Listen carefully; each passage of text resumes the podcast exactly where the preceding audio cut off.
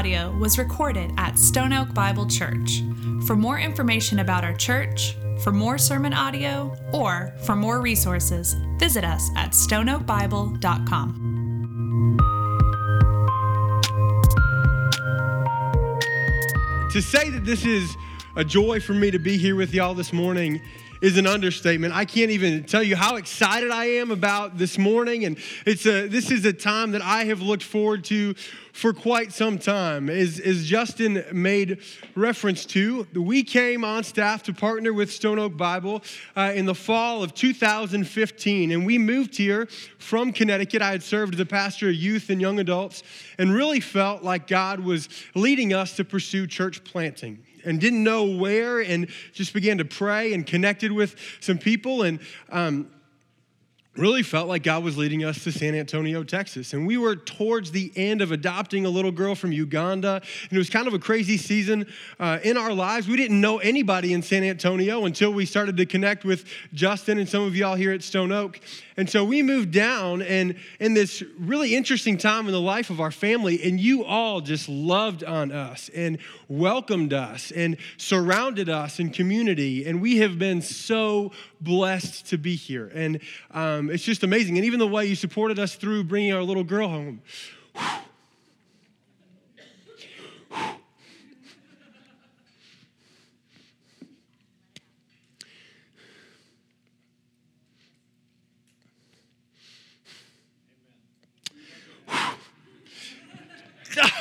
Man, last night my wife told me, she's like, you know, it's going to be emotional tomorrow.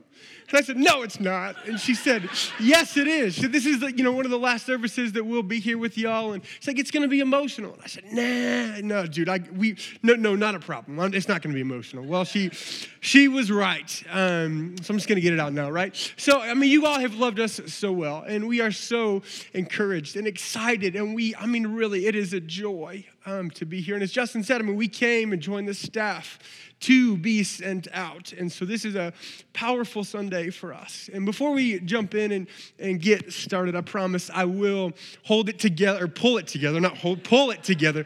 Um, I just want to thank two quick people. Number one, Bob Rowley, um, our superintendent, is here with his wife, Joanne.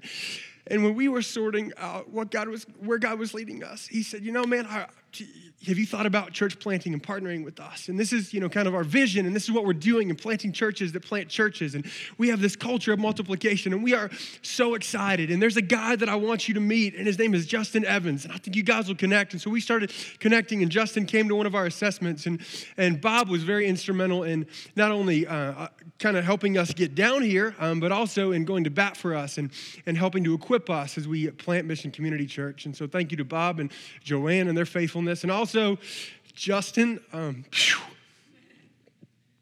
I promise I will get all this emotion out and I will be good to go.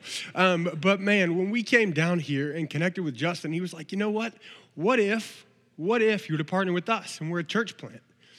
And, and I thought to myself, that, that's crazy. Like we're a church plant, you know, to be planting a church. Why would we, we partner with a church plant? And, you know, I don't know if they have the resources and what's this to look like. And they're just getting started out. Should we? Will they have people? Uh, and, and, you know, we began to pray and really realize this is what God was leading us to. And man, I have appreciated the way he stepped out in faith and the way that God has honored that.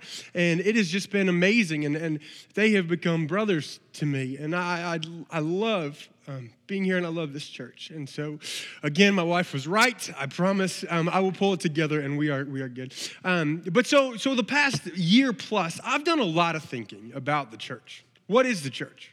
What's the purpose of the church? Why the church? And the church is God's people. What, what are some distinct distinctions of the church? And what are some characteristics of us as the people of God? And who are we as the church? And I had a lot of wonderful conversations that have been very thought provoking for me and done a lot of reading and, and searching in the scriptures as far as like, who are we as God's people?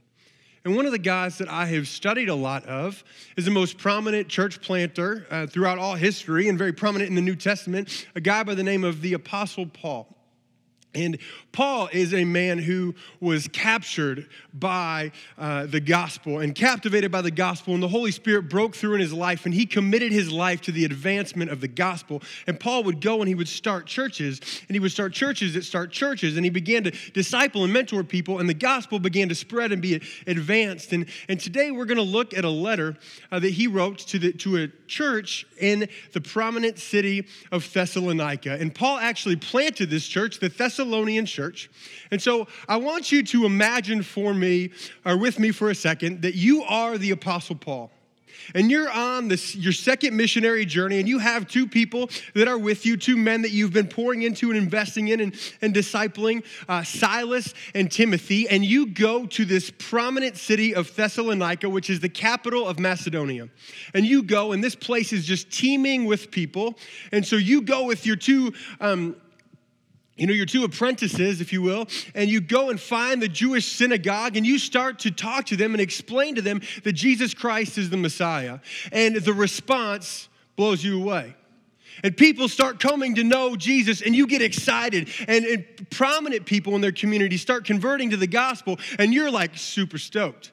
And you start to invest in these people and build leaders, and eventually a church forms, and you're pouring into them, and you're investing in them, and, and you've kind of started this church, and you're nurturing them. Well, as this is happening and as this church is growing, you would be super encouraged and super excited about what the Lord's doing, and you would want to be with these people. But at the same time, there's some opposition that rises up against you that becomes hostile and angry. And there's this mob, and they're, they're out for you because they want to stop the message that you're spreading. And they, they start making threats. And this church that you started says, you know what, Paul, you, you and your guys, you better get out of here. And it's not safe for you anymore. So in the middle of the night, you leave with your, your guys and you go um, to another place to do it all over again. And what ends up happening to Paul is that he goes to this place called Berea and then ends up uh, in Athens and then goes and finally he finds himself in Corinth. And he's alone because he, he goes and he starts these churches, but then he has to leave because opposition arises. And so he finds himself alone in Corinth by himself. And imagine how you'd be feeling. You'd probably be wondering, like, why, why am I going to these places and I'm pouring myself out and building up these leaders and then I have to leave? Like, I want to be with this church. I want to be able to nurture them. I want to be able to shepherd them. They're, they're young in their faith. Paul was only with them, some believe, uh, as much, as long as six weeks. So he didn't get a whole lot of time with the church in Thessalonica. And you'd be fearful, wondering, are they still continuing what's going on? Are they, are they able to continue in the advancement of the gospel? I'm not there to help them. And you'd be wondering, and that's exactly how Paul was feeling. In 1 Corinthians 2, it tells us that Paul was afraid, he was fearful, he was tired, and he was weary, and he was discouraged. And so he's there in Corinth after he had this experience in Thessalonica, and he's wondering what is going on. And keep in mind, Paul can't check his Twitter account. He can't, like, hey, wonderful worship service in, in Thessalonica, and man, we're advancing the gospel. You know, he can't pick him up and pick up his cell phone and call. He doesn't have a phone. He can't, you know, get on online and check their Facebook account. He doesn't have that opportunity. So he's wondering what is happening in Thessalonica. But then uh, Silas and Timothy rejoin Paul in Corinth and they give him this wonderful report. And they say, Listen, Paul, hey, the gospel is advancing in Thessalonica. That church that you started is thriving. They are growing. The Holy Spirit is doing amazing things in them. And it is incredible what's happening. And they're being used by God to advance the gospel. And imagine how Paul would feel.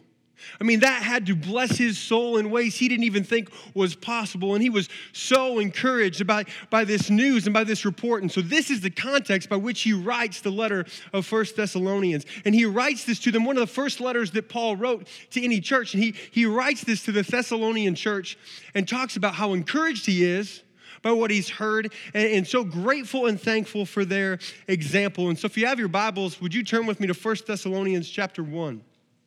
First Thessalonians chapter 1. Again, Paul writes to them, and in this first chapter, he writes about how encouraged he is by their example. I'm going to begin reading in verse 1. Paul, Silvanus, and Timothy. Silvanus is another word for, another name for Silas. To the church of the Thessalonians and God the Father and the Lord Jesus Christ, grace to you and peace.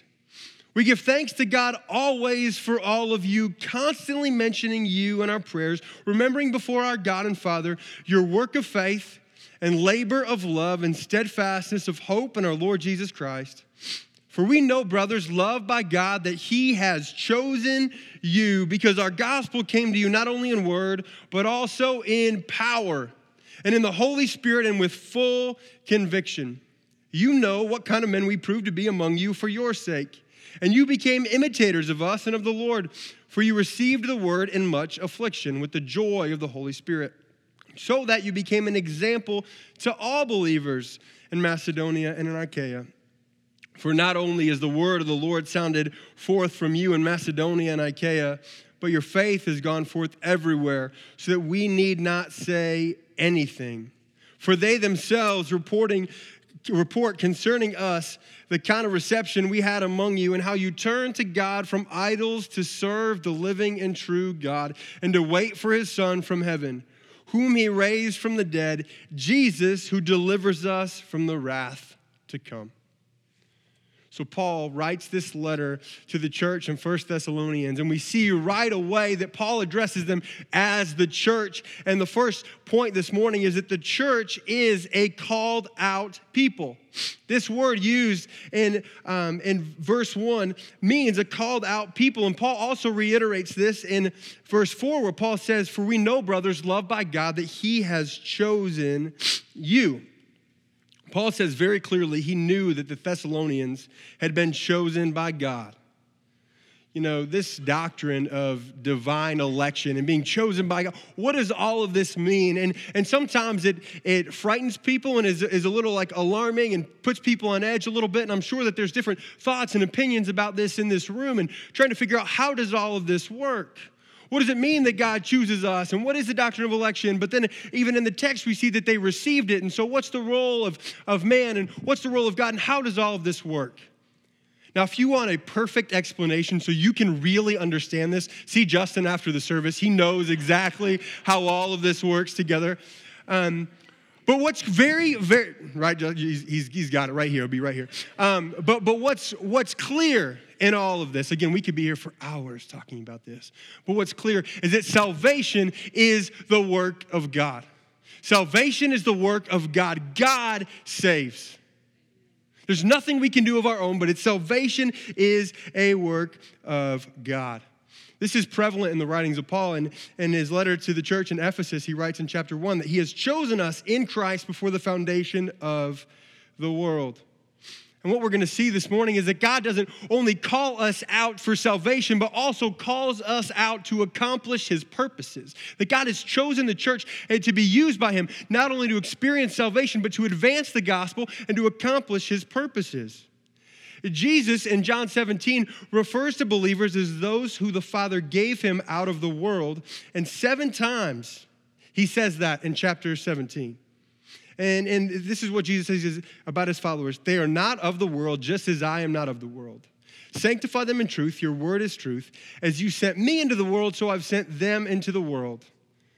God uses his followers and he chooses his followers, calls them out not only for salvation, but to use them to advance the gospel. And we're going to see in a few minutes, we'll expound on this, but this is exactly what's happening in the church of Thessalonica that they're used by God for the advancement of the gospel and to accomplish his purposes. So, just speaking practically for a second, what does this mean for you and me today? What does this mean for us here at Stone Oak Bible Church? I mean, that we are called out people. What are the implications of that? I mean, first and foremost, I think that it should produce a humility in us. That there's nothing we can do on our own, but salvation alone is a work of God, and we just say, Lord, thank you. That I can't, I can't do anything myself. And it should, should make us a people who are humble and humbled. It should also drive us to worship and to praise God and to thank Him for this salvation. But also, I think that there's a tremendous responsibility that we have to, to understand the calling that we have on our lives and that our lives are far greater than ourselves. And they're about so much more than just living for Mike Kraft, but that I am able to be used by God and I'm called out and sent out by God to further and advance the gospel through the Holy Spirit at work in my life. And there's, there is that is incredible. And there's many implications to that. And there's a responsibility that we have of recognizing that weight. And the church is a called out people.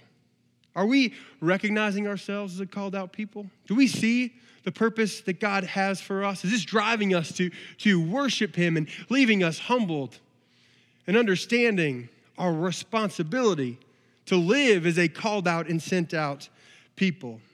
But we see that not only is the church a called out people, we see that they are changed by the power of the gospel.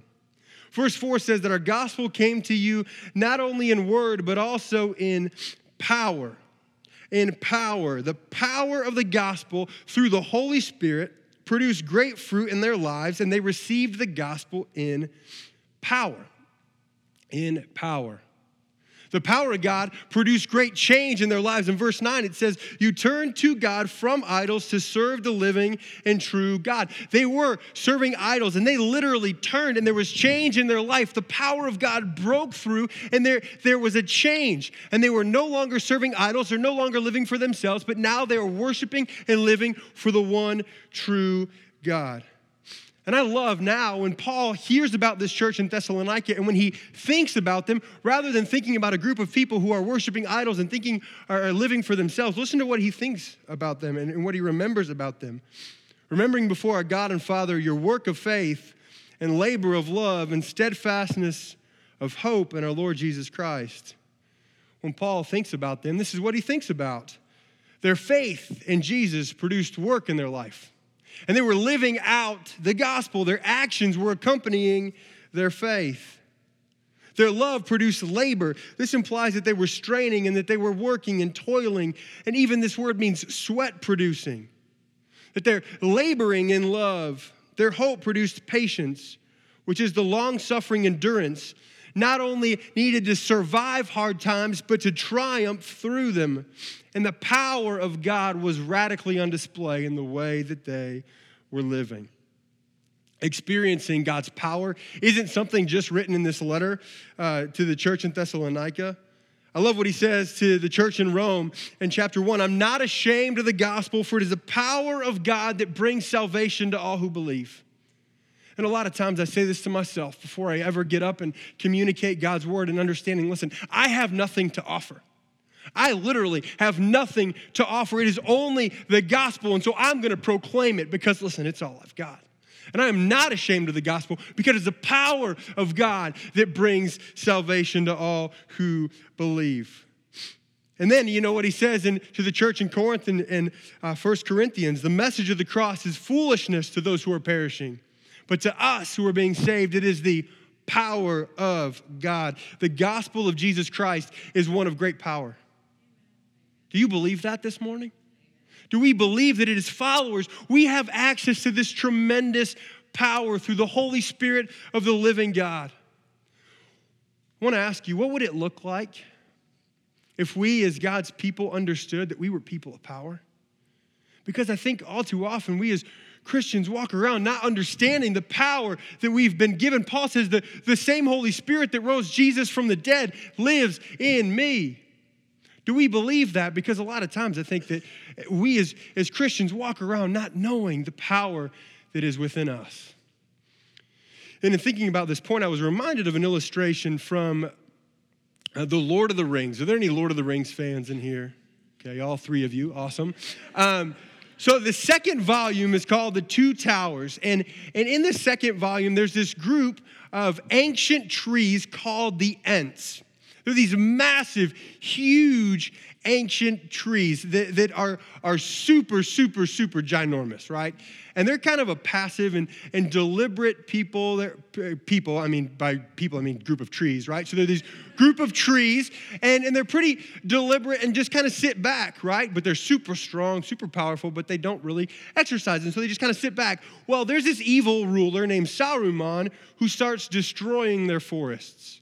and wreaking havoc, and his evil is just spreading everywhere. And so finally, the Ents decide, you know what, we're gonna do something about this. And they convene as a group. And they decide, hey, we're not gonna take this anymore, and we're gonna go after him, and we're gonna, we're gonna uh, plan an all out assault on Saruman. And so they convene and decide we're gonna conduct the March of the Ents. And so they start going and they start marching and they start moving and they are, they're on a mission to destroy this man or this, this ruler, Saruman and they go for it and they just start wrecking shop to the point of their voices alone are so thunderous and so powerful that the sound of their voices caused the destruction of Saruman's reign. And that they just speak, and bam, this guy is destroyed. And they had this power within them that destroyed the evil that was around them.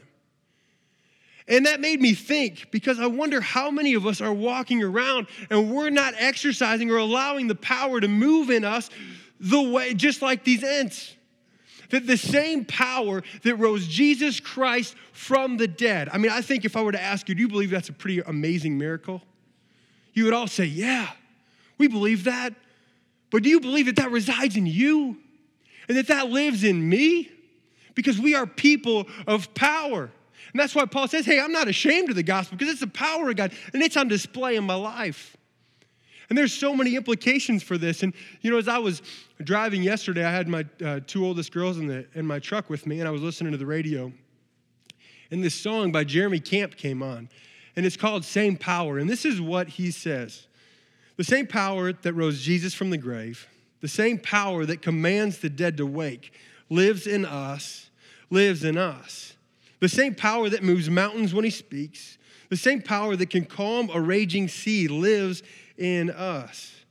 We have hope that his promises are true in his strength. There is nothing we can't do. Yes, we know there are greater things in store. We will not be overtaken, we will not be overcome. And this church in Thessalonica, they didn't just receive the gospel in word, but in great power through the Holy Spirit at work in their lives. You know, I wonder why so many people who claim to be Christians and followers of Jesus walk around defeated and walk around as if there's no hope. But if we know that the same power that rose Jesus from the dead lives in us, that produces this hope. That produces, listen, this, this there are greater things in store. There are greater things um, yet to come for us because of what God's done. And we are people of power. You know, and there are implications in every area of our life that there's no strongholds that are too great for the power of God to break through in our lives. There's so many implications, but even in the area of evangelism, you know, I was thinking about this. How many of us are timid and afraid to share our faith? How many of us wonder, you know, I, I don't know, like, I don't, uh, should, I, should we share in our neighborhoods? What if we think that people are going to think that we're fanatics? Or I don't know if I should share in my workplace because what are people going to think about me? And we kind of cower in fear, but God is at work in us. And He wants to use us to accomplish His purposes, and His power is displayed in our lives. And so, are we allowing that power to flow through us? And for this church, they received the gospel in great power. Not only are they a called out people and they're changed by the power of the gospel through the Holy Spirit, we see that they receive the gospel with great conviction. They receive the gospel with full conviction. I absolutely love the phrase that Paul chooses. He says they receive the gospel with full conviction, and the word conviction means to be firmly convinced of what one believes. This wasn't something that this church held too loosely or that they kind of sort of believed when it was convenient for them, but they received it with total and full conviction. I mean, remember, they were surrounded by a group of people that were hostile to the gospel. It would have been easy for them to cave and to fold, but they were convinced that the gospel was true.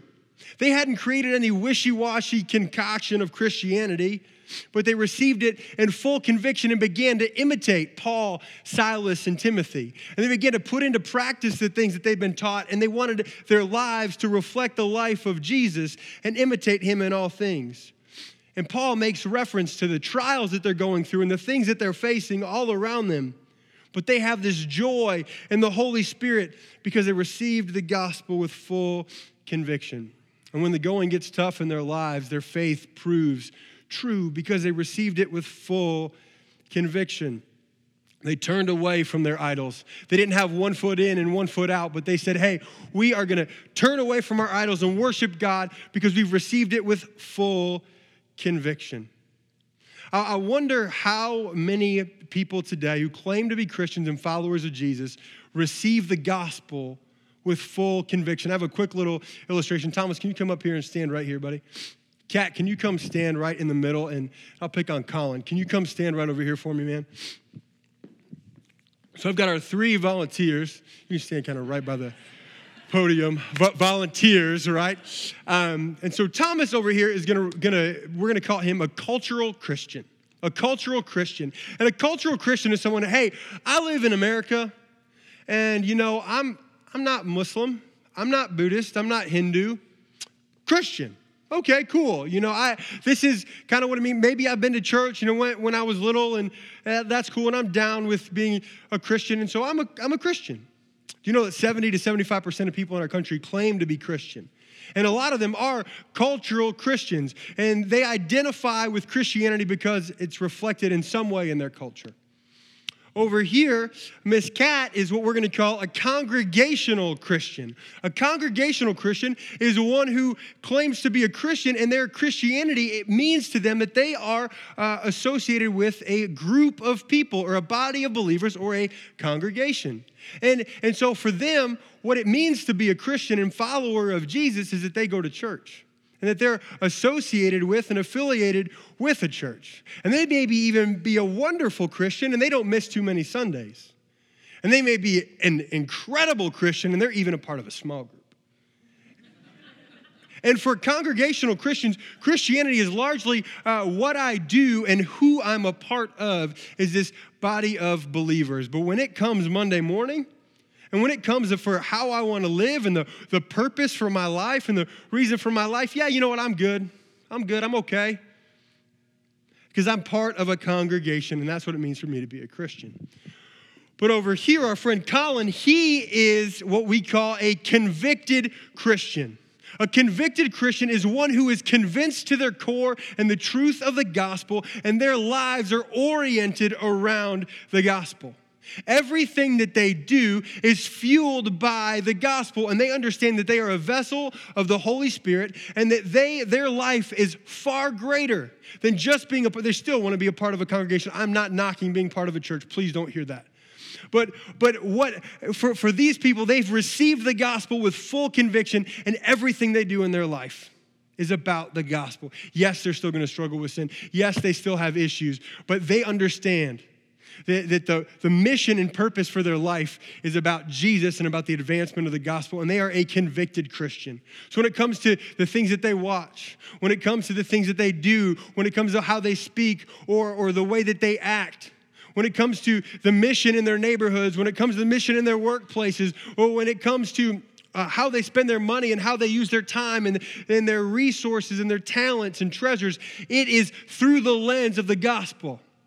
And they understand listen, I have received the gospel. Jesus died on the cross for my sins. And I immediately thought of this, this song, you know, Jesus paid it all, all to him I owe. My sin had left a crimson stain, and he washed it white as snow. My life is not my own. And I'm convinced this is true, and I'm going to live for it. And so we have our, our, cultural Christians, our congregational Christians, and our convicted Christians. And if I were to ask you this morning, honestly, if you were to come up here and stand in one of these camps, where would you be? Where would you be? My best guess is, Thomas, you can have a seat. My best guess is most of you are probably not over here. Most of you understand your Christianity is a little more than just, hey, I live in America. That's my guess. I mean, you're part of a church, you go to church, you're here this morning, right? My best guess is, if I if I'm to be honest, and I put myself in this bracket too, my best guess is that a lot of us are doing a dance between two and three. Yes, I can dance. Just ask Justin. I can dance. But we're doing a dance between two and three. And we're like, you know what? I, I, I know that the gospel is more than just going to church and being a part of a small group. But, but man, when it comes to the, my life, you know, there's things I'm holding on to. And I, I like doing my own thing. I don't know some of the decisions. You know, I like, I, you know, my budget's tight already. I don't really know. I mean, I know that the gospel says to give generously and radically, but I don't know because that's uncomfortable and it's it's difficult. And I don't, you know, there's things that I want to pursue on my own. And so we're doing a dance, but you know what? You guys can both have a seat. Thank you. The church in Thessalonica, they received the gospel with full conviction, and it affected everything about them. And again, this wasn't something that they were one foot in and one foot out, but they said, Lord, through the power of the Holy Spirit at work in their lives, broke through, and they were committed to the gospel. And they devoted their lives and dedicated their lives, and everything about them was oriented around the gospel of Jesus Christ. What we're going to see is not only is the church a called out people and they're changed by the power of the gospel and they're convicted by the Holy Spirit and they receive the gospel with full conviction, but we see the church is used to advance the gospel. The church is used to advance the gospel. Verse 7 starts, you became an example to all the believers in Macedonia and in Achaia. Paul commends the church for being an example. And this word example in the Greek literally is used to describe a seal that, that marked wax or a stamp that minted coins. And literally, when people encountered the Thessalonian church, there was a mark that was placed on them. And they were used by everybody that they came in contact with. They made an impression on them for the gospel. And Paul picks up on the same theme in verse 8. And the word of the Lord sounded forth and gone forth everywhere. Verse 8 For not only has the word of the Lord sounded forth from you in Macedonia and Achaia, but your faith has gone forth everywhere, so that we need not say anything. And this Greek word literally means sounded out and actually means to sound out as a trumpet. But the church in Thessalonica, they weren't trumpeting out and sounding out their and tooting their own horns like the Pharisees did, but they were literally trumpeting the gospel and proclaiming to everyone around them what Jesus had done. And, it, and the gospel began to spread. Wherever the Thessalonians went, the gospel was heard, and it resulted in a local outreach to Thessalonica, a national outreach in Macedonia and Achaia, and an international outreach to the regions beyond. And the impact of the gospel wasn't just for this church body, but it was to go and to advance and to go forth from them mightily. Their devotion to the gospel resulted in a commitment to see the gospel advance and go forth and every local group of believers is to be used by God to, to accomplish much more than they can just on their own. And they're to be used by God to advance the gospel. We see this throughout the teachings of Jesus in the Gospels and in the book of Acts. There's special commissions that Jesus does where he sends out his disciples and that we're to be a people who go and continue to advance and proclaim the gospel. Matthew 28, the very famous Great Commission. All authority in heaven and on earth has been given to me. Therefore, go and make disciples of all nations, baptizing them in the name of the Father and of the Son and of the Holy Spirit, and teaching them to obey everything I've commanded you. And surely I'm with you always to the very end of the age. That Jesus is to sends out his disciples to continue to go and make disciples in Acts 1:8, it's really powerful. I mean, and, and really captures what's happening in Thessalonica. You know, you will receive power when the Holy Spirit comes upon you, and you will be my witnesses in Judea and Jerusalem and in all Judea and Samaria and to the ends of the earth. That the gospel impacts them and then they go forth mightily. The church in Thessalonica, they experienced the gospel. And they were used by God to advance the gospel through the Holy Spirit at work in our lives. And as Justin shared at the beginning of the service, I love what Stone Oak Bible Church is committed to because it's, it's biblical. I mean, imagine that a church that's committed to the Bible, right? And to wanting to do the things of the Bible and, and to follow the Bible. And, and this isn't something that we're doing because, oh, we, we just want to be cool and plant churches. This is what the Bible talks about advancing the gospel and allowing God to use us to impact different parts of our city. And it's amazing for me, I mean, really, truly, and I, I, can't overstate how significant this is to have the opportunity to be sent from you to go into a different portion of our city that Justin said, you know what, you guys can't reach on your own. And so to call somebody in and to equip them and, and build them up and to send them out And that we're going to be a church that's committed to planting churches that plant churches and to advance the gospel, just as we saw this church in Thessalonica doing. You know, the need is great. I'm, I'm sure you all have known this. Um, but even as I started to research early on in our journey, before we were committed to coming here, learning about what's happening in the state of Texas and specifically in San Antonio, I mean, it's crazy how fast this area is growing. I did some research the other day. Do you know that five out of the 11 fastest growing cities in the country are in the state of Texas? And the third fastest growing city, just in terms of addition by population, is San Antonio. And the projections for San Antonio over the next 20 to 25 years, they're projecting 1.1 million people to move to San Antonio. And we saw a news story where uh, our councilmen are literally bracing for this growth boom. And they're trying to figure out hey, yeah, this is great that we're growing, but where are we going to put all these people? And what are we going to do with them? And I'm sitting back as a church planter going, yes, you know, this is awesome. You know, to want to be a church that plants churches because the population is growing. And listen, the, the most effective method of evangelism, of sharing the gospel, is to plant churches. Do you know that um, a, a church that's 10 years old or older, you just think of a number in your head, how many people it takes to see one person come to know Christ in a church 10 years old or older? It's 89 to 1.